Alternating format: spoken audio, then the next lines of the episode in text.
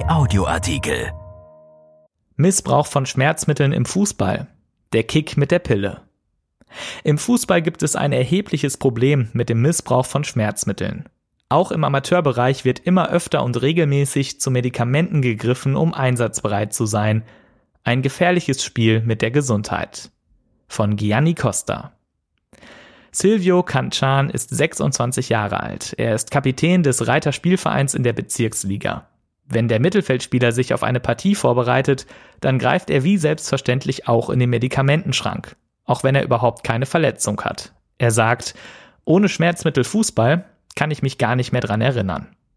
Und auch in seiner Mannschaft ist der Doppelpass mit der Pille ganz normal. Wie Smarties würden die Tabletten eingeworfen. Sie sollen den Amateurspielern helfen, die Anspannung zu nehmen und ein Gefühl verleihen, unangreifbar zu sein. Für 90 Minuten mag das gelingen, die Folgen nach Abpfiff sind allerdings unkalkulierbar.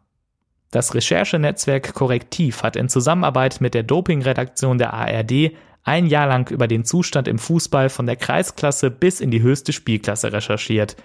Herausgekommen ist ein erschreckender Einblick in eine Welt, in denen Schwächen keinen Platz haben und noch immer propagiert wird, dass echte Kerle sich von einem Bänderriss nicht stoppen lassen sollten, sondern auf die Zähne beißen.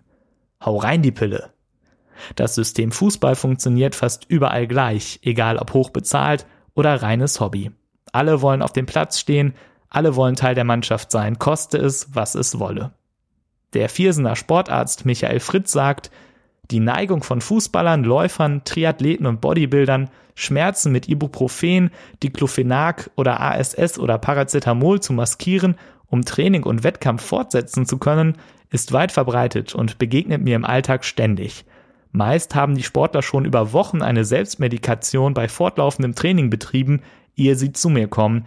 Wenn dann nichts mehr geht, tauchen sie in der sportärztlichen Sprechstunde auf. Viele Athleten haben kein Bewusstsein dafür, Schmerz als natürliches Warnzeichen des Körpers wahrzunehmen. Das Problem, der Schmerz einer Gelenkverletzung wird nicht wahrgenommen, sodass der Sportler immer weiter in den Schaden hineintrainiert. Die Folgen unwiederbringliche Gelenkschäden bis hin zu fortgeschrittenen Arthrosen, Nierenschäden bis zu dialysepflichtigen Nierenversagen.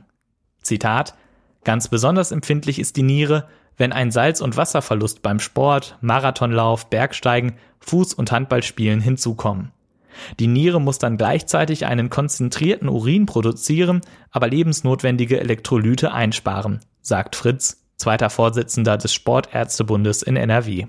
Und weiter, die Medikamente sind frei verkäuflich und auch im benachbarten Ausland in großen Mengen zu erwerben. Es dürfte unrealistisch sein, Hochleistungs- und Hobbysportlern zu empfehlen, auf Schmerzmittel grundsätzlich zu verzichten. Richtig angewendet sind sie sehr hilfreich. Auf die Gefährlichkeit dieser Substanzen im Zusammenhang mit sportlichen Anstrengungen muss vermehrt aufmerksam gemacht werden. Schmerzmittel sollten nicht vor der Belastung, sondern erst bei Bedarf danach zusammen mit dem Ersatz von Wasser und Elektrolyten genommen werden. Die Welt-Anti-Doping-Agentur WADA lehnt es ab, Schmerzmittel auf die Liste verbotener Substanzen aufzunehmen. Der Sportärztebund verweist auf den internationalen Ethikkodex. Darin heißt es, Zitat, Sportärzte lehnen Doping ab und maskieren darüber hinaus keine Schmerzen, um den Athleten die Rückkehr zum Sport zu ermöglichen, sofern irgendein Risiko besteht, die Verletzung zu verschlimmern. In der Praxis werden die Empfehlungen indes von einigen Mannschaftsärzten von Profivereinen bis zum Äußersten gedehnt. Alle Beteiligten stehen unter enormen Druck zu funktionieren.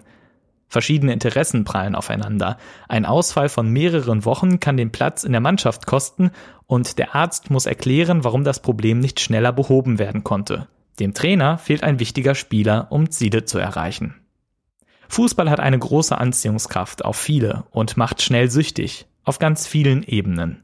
Bei einer Umfrage von Korrektiv, bei der 1142 Spieler, zumeist aus dem Amateurbereich, sich beteiligt haben, kam heraus, 47 Prozent nehmen mehrmals pro Saison Schmerzmittel, 21 Prozent einmal pro Monat oder öfter. Der DFB ist ob dieser Ergebnisse alarmiert. Präsident Fritz Keller sagt, ich bin schon etwas betroffen. Wir müssen unbedingt über Fußballlehrer und Trainer eine Sensibilisierung hinbekommen. Das ist ein gesamtgesellschaftliches Problem. Der Fußball könnte zumindest den ersten Schritt machen und zeigen, dass Schwächen durchaus erlaubt sind, vor allem wenn es um die eigene Gesundheit geht. Erschienen in der Rheinischen Post vom 10. Juni 2020 und bei RP Online. RP Audioartikel. Ein Angebot von RP Plus.